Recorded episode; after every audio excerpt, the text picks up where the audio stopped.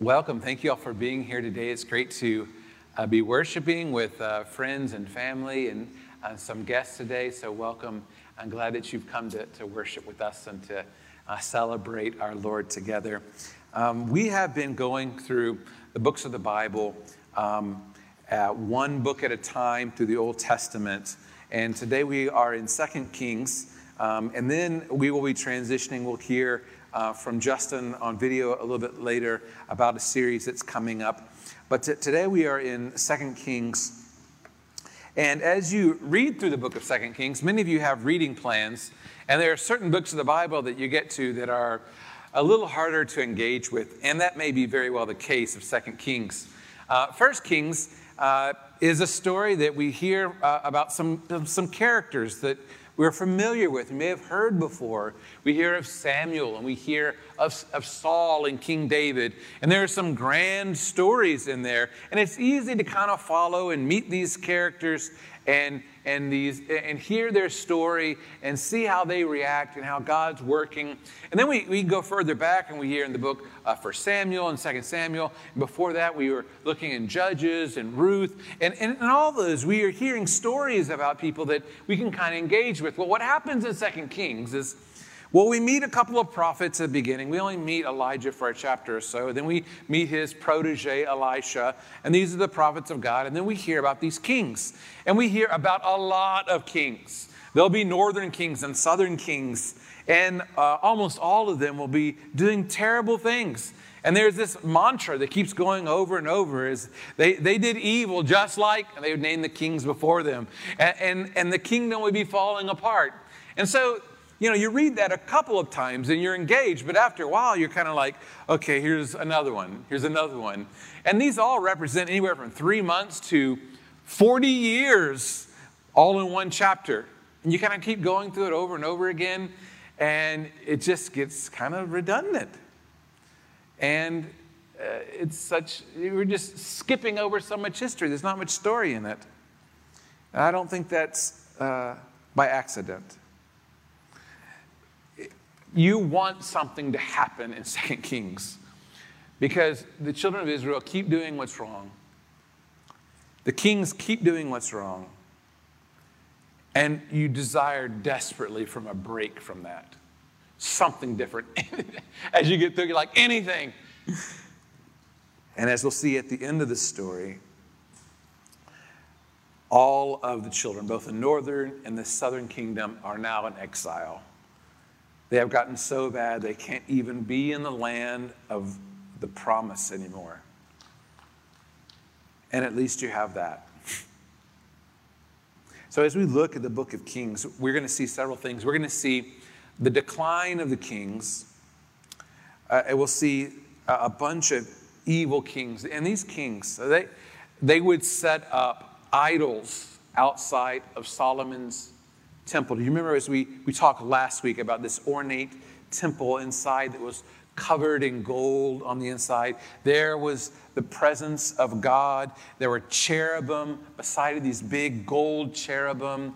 And it was just this beautiful, ornate place meant for the worship of God, the presence of God there, his ministers in and out, uh, people offering sacrifice, but these evil kings began to worship the other gods, and they even built up idols right outside the doorsteps of God's temple.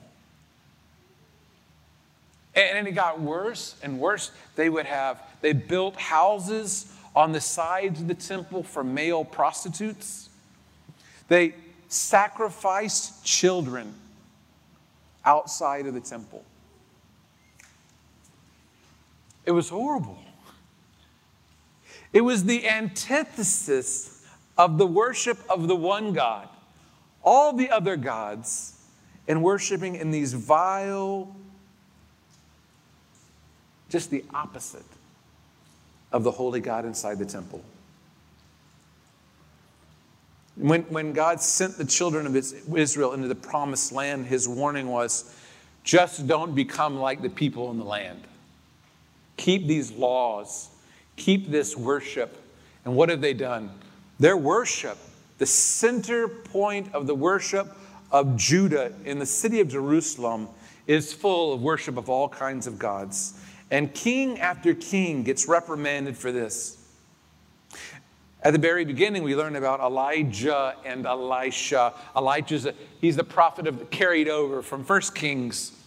And Elisha is going to hand off the, the prophetic ministry to Elisha.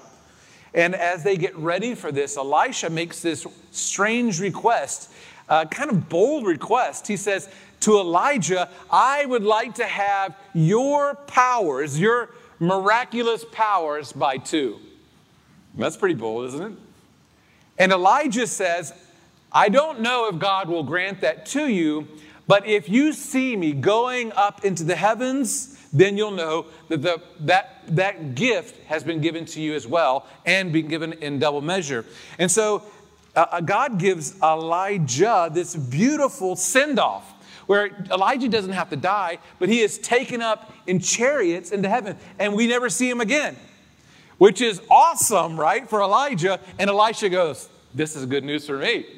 Because Elisha then is given double the amount of power that Elijah was given. And so, Elisha, uh, although there, there are seven stories about Elijah's miracles, there are 14 stories of Elisha's. You kind of get the idea here. The writer is saying, look, this is what happened. Elisha has these powers. And so, the prophet stood as this conduit for the word of God to speak against the kings to still keep the people of God connected with, with their God. But even these prophets, as we see in Elisha, he starts doing these miracles that seem to have little value for the advancement of God's kingdom. One of the, one of the miracles he did was he, he touched a stick to the water so that an axe head that had fallen in would rise to the top. And so even the, the prophetic gifts seem to not be helpful in carrying out the kingdom work and drawing people back to the things of God. The whole nation is falling in ruin. And so you have to ask in that time, what is God up to? In chapter 17, we see that Israel has sinned so much against God that now they are taken away into exile. Then we see a few chapters later, in chapter 25, that now Judah, the southern kingdom, is taken away into exile. Jerusalem is sacked. The temple is destroyed.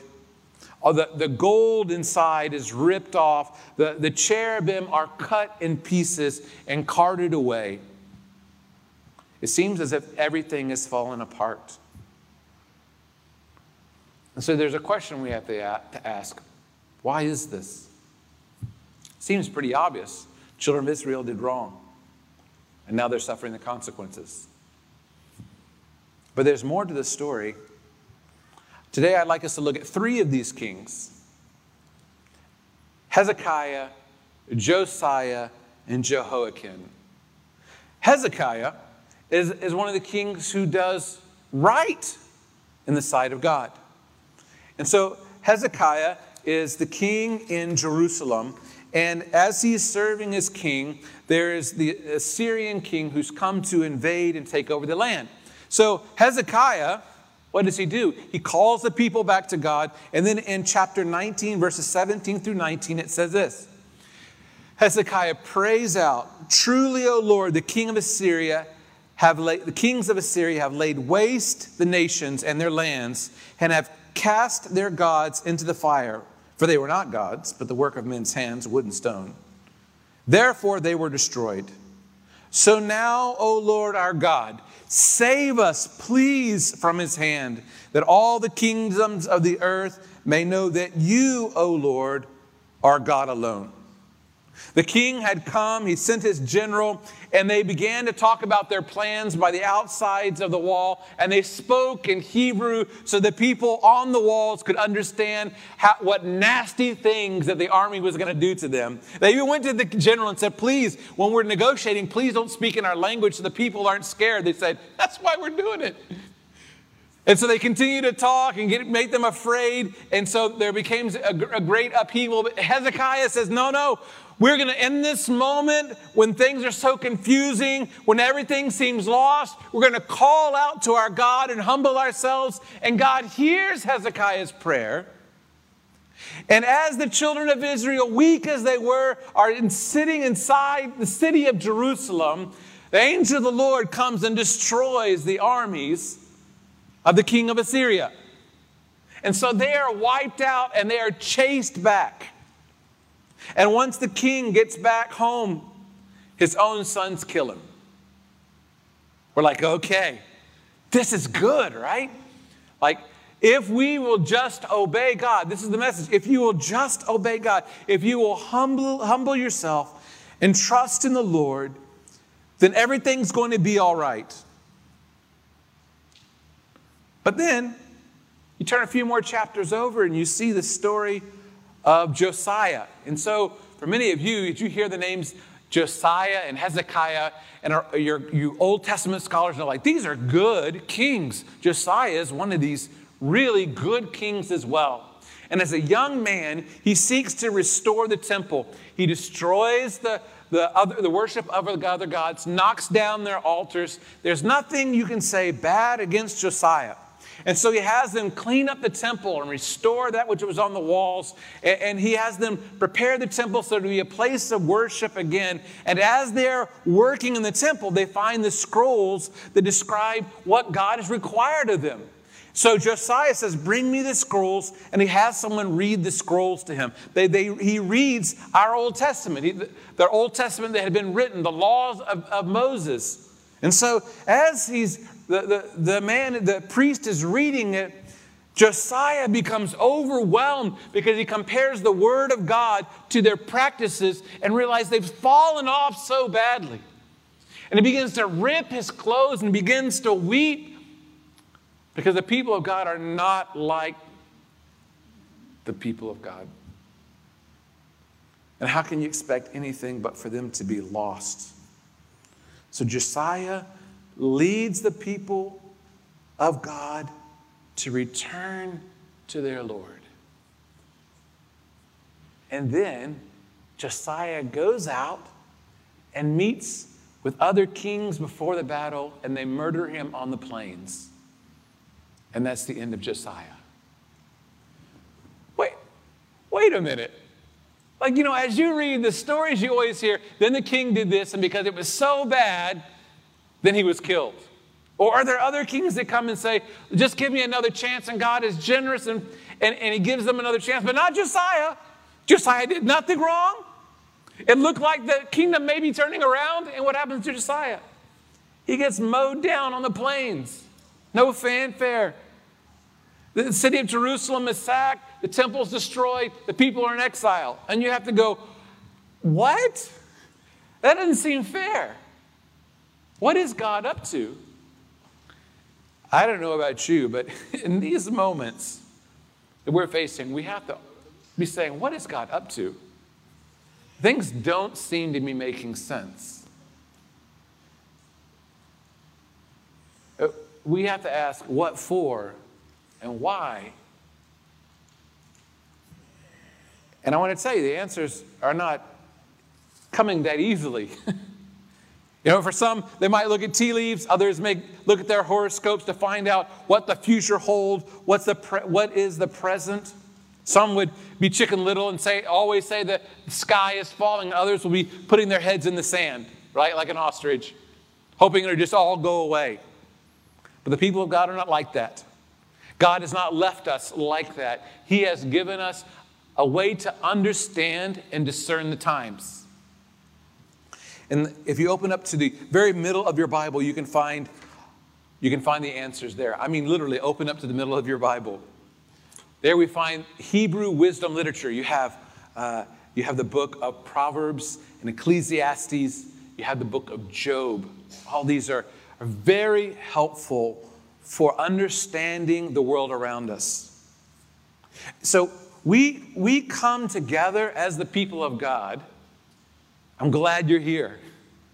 We come together as the people of God, And, and we're not just watching what's happening on TV, right, to understand what's going on in the world, but we look for something that's much, much better to discern what's happening around us. Because the Word of God is living and it's powerful and it's true. It helps us understand what, the, what is happening in our world and helps us to understand our God.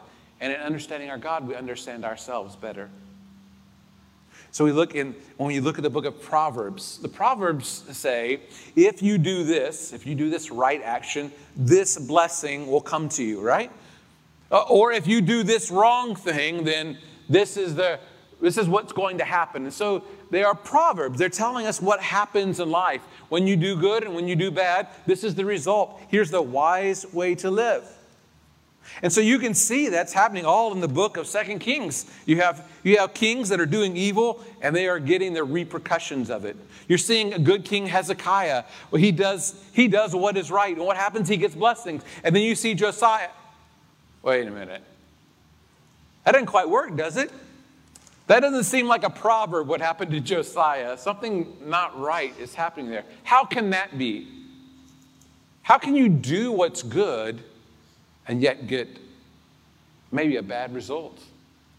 How, how, can you, how can you maybe be faithful in your sphere and the world around you fall apart? Well, that's the book of Job, isn't it? The book of Job is this guy who did all things right in this world, it seemed. He, there was nothing you could say bad against him. But his life fell apart in a major way. He didn't know what was up. His neighbors all thought it was because of the Proverbs, right? They would say, you know, you did this. And in fact, all these different friends that come to him are representations of different modes and ways of thinking of the people around them.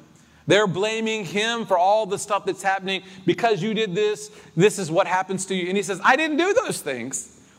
I don't know why these things are happening, but they're happening. And it's not because I did something wrong, and it's not because I'm so uh, I'm such a bad guy. And the truth is, all of these things were happening not because he had done something right or wrong, but because God had a bigger story in, in, play, uh, in play. And so we read in, in Job chapter 12, verse 23, that God makes nations great and he destroys them. He enlarges nations and leads them away. That the nations, both Judah and Israel, are in God's hands, and so is Assyria, and so is Babylon, and so is the United States. We are, we are in God's hands. He makes nations great and he makes them fall apart. It's according to his will and according to his way.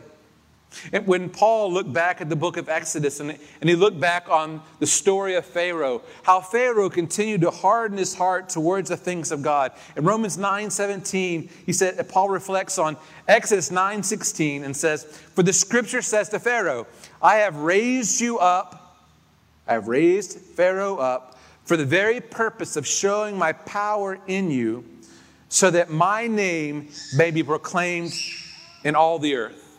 So the rise and fall of Pharaoh had little to do with Pharaoh, but had all to do with God's glory. So when we look at the world around us and it doesn't make sense, and things don't add up, and they don't fit the scales of even right and wrong that we think they should, there's something greater at play than our one thread within the tapestry. That God is work, working in great and grand ways. So, to make Second Kings even a little more interesting, not only do we have Josiah, who's a good king that bad things happen to, but we, we learn that once they are in exile, that there is a king, the last king of, uh, of Judah, and his name is Jehoiakim. Jehoiakim is in jail. And after some years, the king calls Jehoiakim to come and eat at the table of the king for the rest of his days. It's kind of a weird way to end a book, isn't it? And then it ends just like that. But now, if we look at through the lens of Scripture and we see how God works, don't you see that God has not given up on his people? Where this guy who ought to be a slave in jail. He should be, he's an opposing king. With other kings, they plucked out their eyes or they killed them. They did terrible things to him. But Jehoiakim gets to eat at the table of the king, even though he's an opposed king. How can that happen? It can happen because God is the one who raises up nations and destroys them. He is the God who will get glory and be worshiped among the nations. So, Israel, it's as if he's saying, God's not done with you yet. Just wait. There's a king. The promises of David are going to come true. There's a king. There's a king that's coming. And the good news for us today, woo, is the king has come. The king has come. They, they couldn't know at the, at the writing of Second Kings what that king would look like. They just, they just knew with our God there is hope. And that Jesus did come, and he's coming again for you and me. So, as our lives seem to be falling apart in our country, as there seems to be division, as it seems like it makes no sense the way things are going, as we are not sure of our future, the good news is Jesus is coming back for his people and that we serve a sovereign God who's working in our circumstances, in our world, a providential work that will see its end in the return of the King. And so, in the meantime, walk humbly with our Lord. Walk humbly with our Lord. Josiah, be like King Josiah. Seek his way, seek his will.